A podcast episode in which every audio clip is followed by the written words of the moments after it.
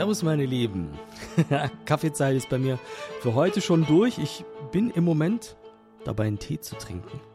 Darf ich das überhaupt, wenn ich einen Coffee and Cameras Podcast mache? Ja, keine Ahnung. Also, äh, ich, ich denke, das geht klar. wenn nicht, dann ähm, musst du jetzt halt abschalten. Ah, es tut nämlich auch mal gut. Tut richtig gut. Und dein Magen dankt's dir dann auch irgendwie so ein bisschen. Ja, zu viel Kaffee ist ja auch nicht gut.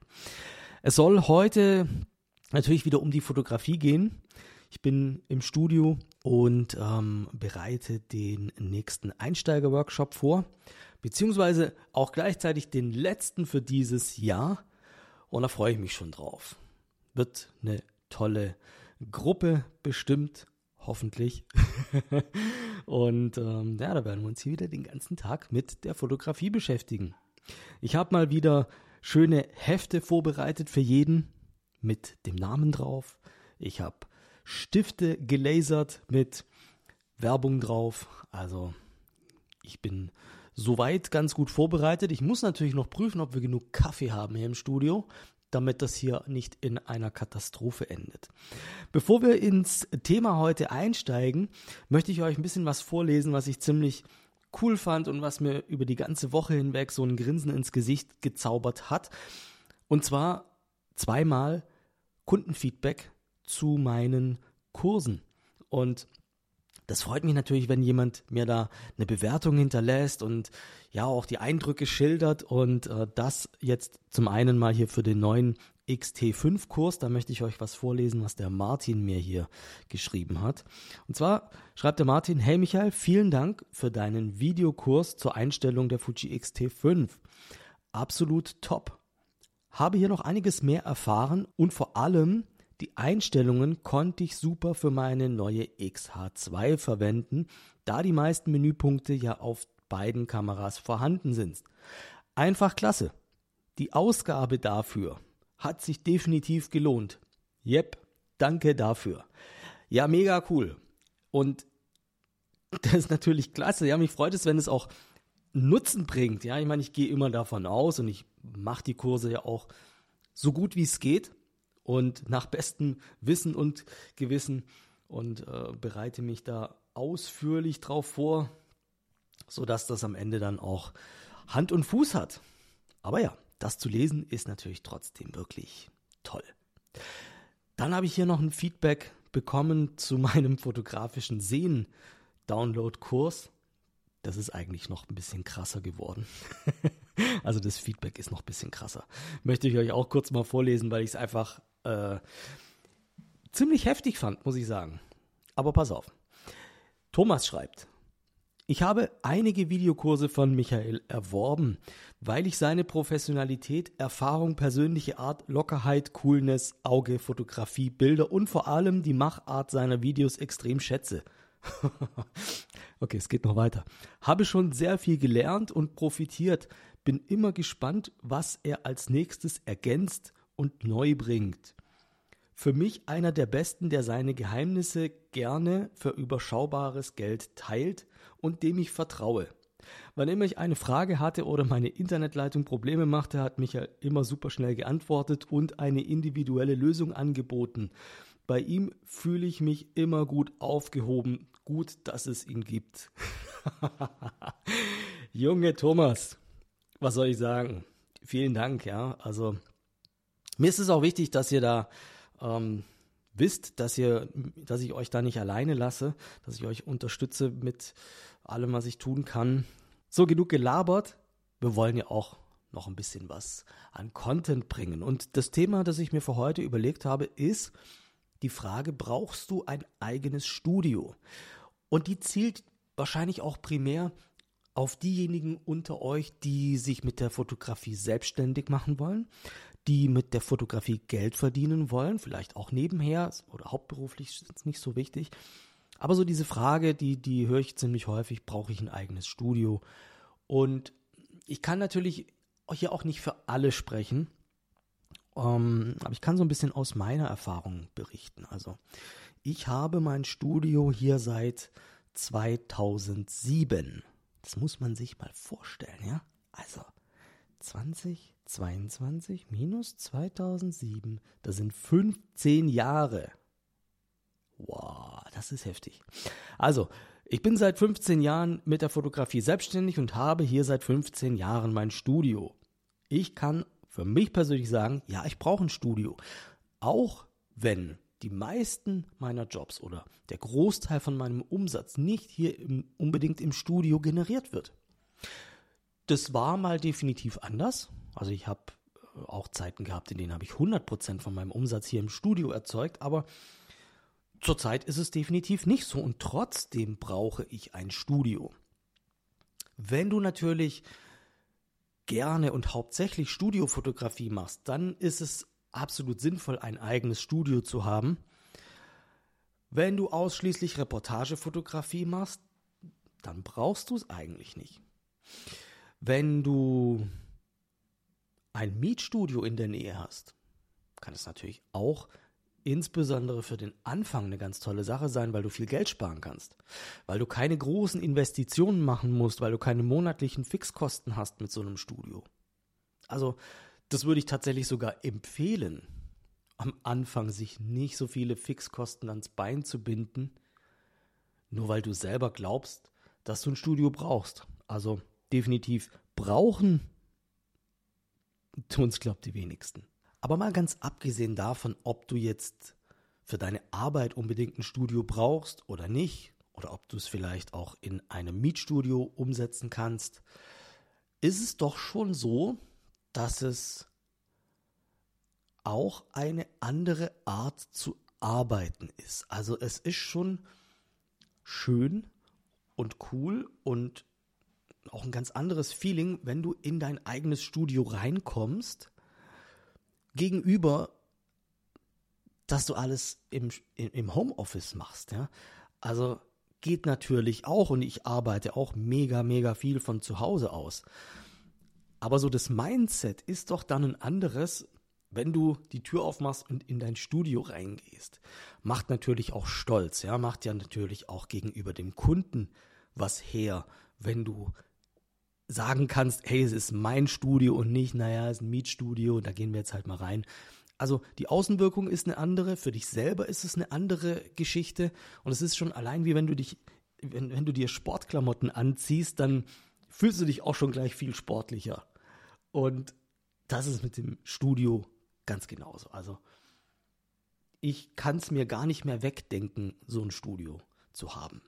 Allein schon auch die Podcasts. Also ich, ich zeichne einen Podcast hier immer im Studio auf. Ich mache das nicht zu Hause. Das ist irgendwie komisch. Ja, das, das gehört für mich dazu, dass ich hier im Studio stehe. Ja, ansonsten ist es natürlich rein finanziell betrachtet schon so eine Sache, weil es natürlich nicht unbedingt wenig Geld ist. Ja, ich meine, du hast da deine Studiomiete, du hast da Nebenkosten, ähm, Heizung nochmal, Strom etc. Das ja, mal von der Grundmiete ganz abgesehen, musst du das ja natürlich auch zusätzlich erwirtschaften, um erstmal wieder auf Null zu kommen.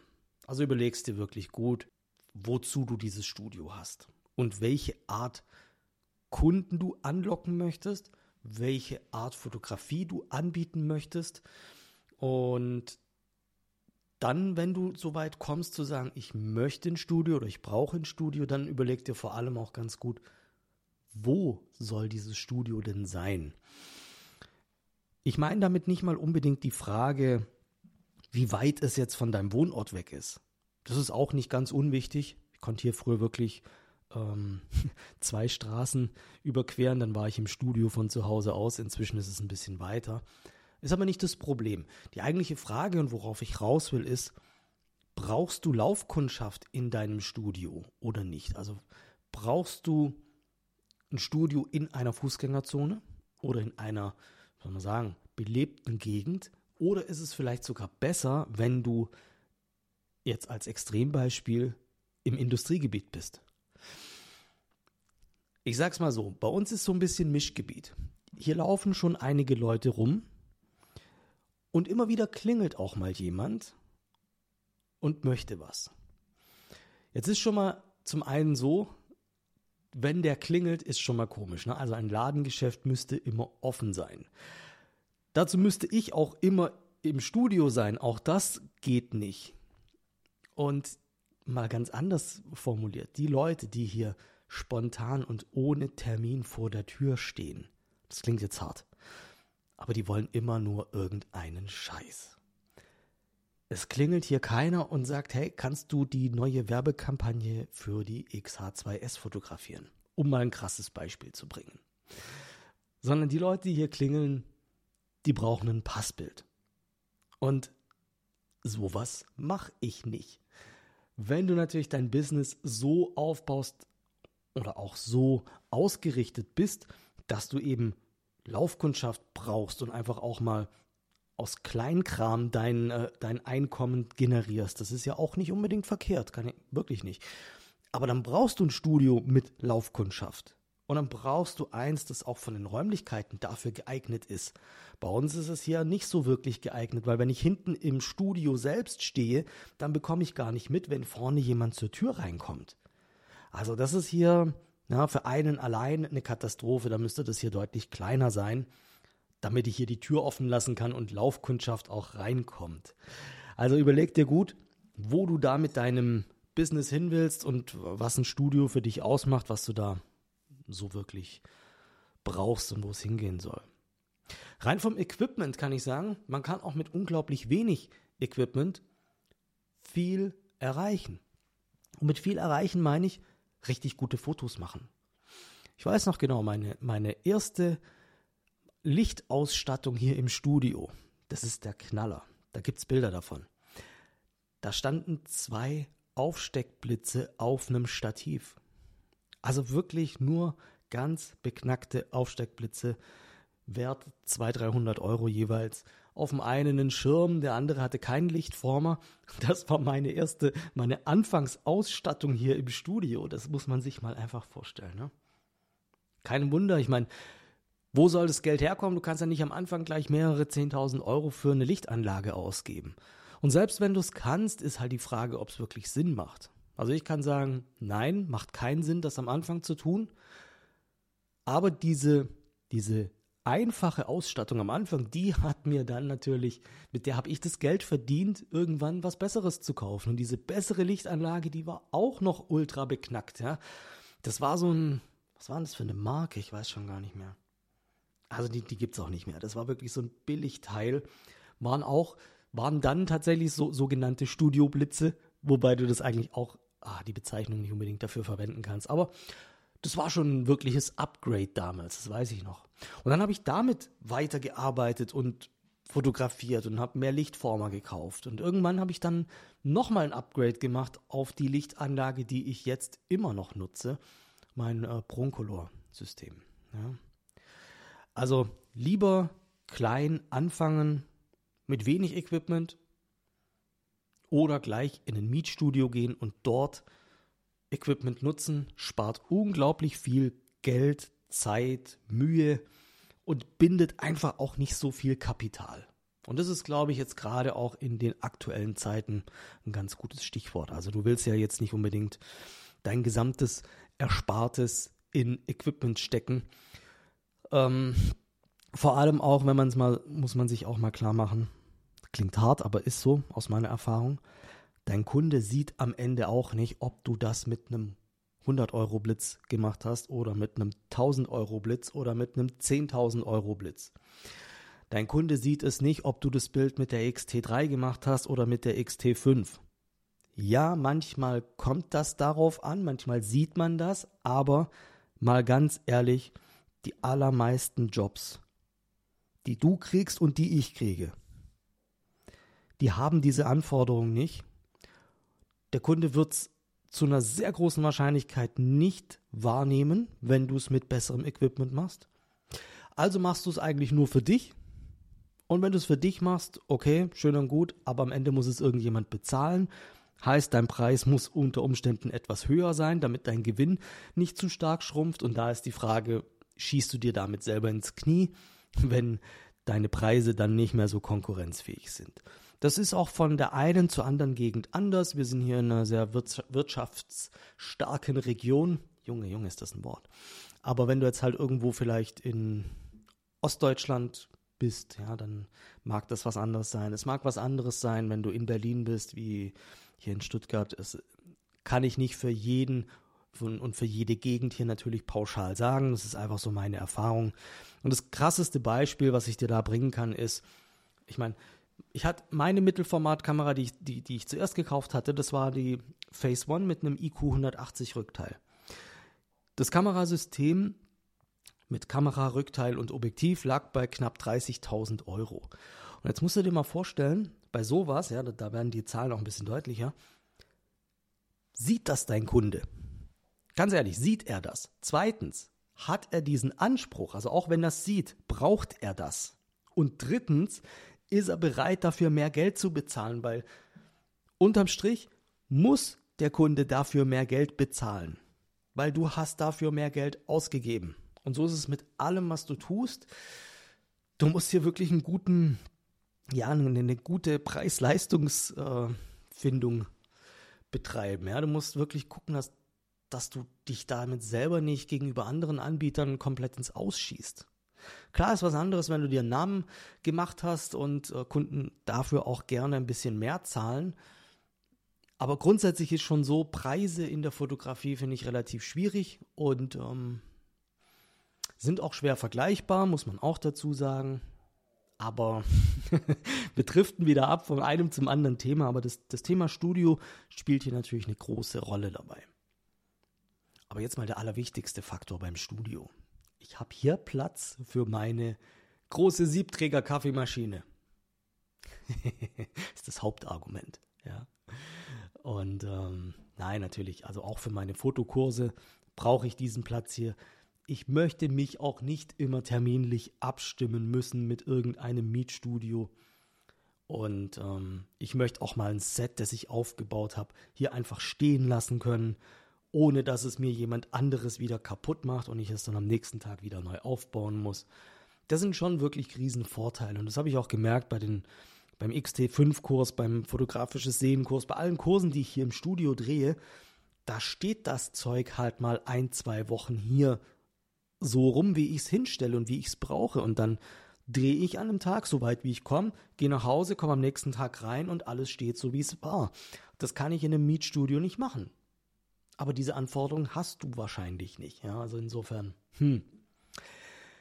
Wie auch immer. Ich glaube, es ist heute ein Thema gewesen, was für gar nicht so viele von euch relevant ist, aber vielleicht trotzdem interessant zum Reinhören. Ich bin gespannt, wie sich das auch in den Downloadzahlen bemerkbar macht. Aber mal sehen.